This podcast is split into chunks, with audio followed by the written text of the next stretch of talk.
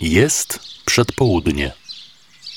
Znajdujemy się niedaleko wsi Xiang w chińskiej prowincji Yunnan, około 90 km od miasta Kunming. Las daje kojący cień. Dookoła jest cicho i spokojnie.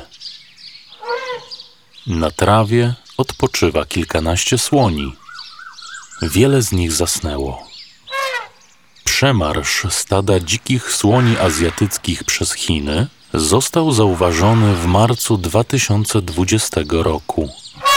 Dopiero w sierpniu 2021 roku, po 17-miesięcznym projekcie, po przejściu kilkuset kilometrów, zwierzęta ruszyły w kierunku powrotnym do rezerwatu przyrody Mengiangzi.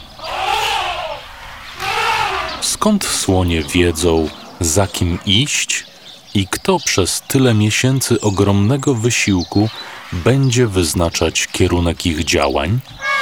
Słonie doceniają zgromadzoną wiedzę, dlatego stadu przewodzi najbardziej doświadczona samica. Eliminując walkę o władzę, stado stawia na best practices i współpracę. Jest przedpołudnie. Open Space Hikron. Team wie, że w razie potrzeby może liczyć na wiedzę i wsparcie doświadczonego lidera.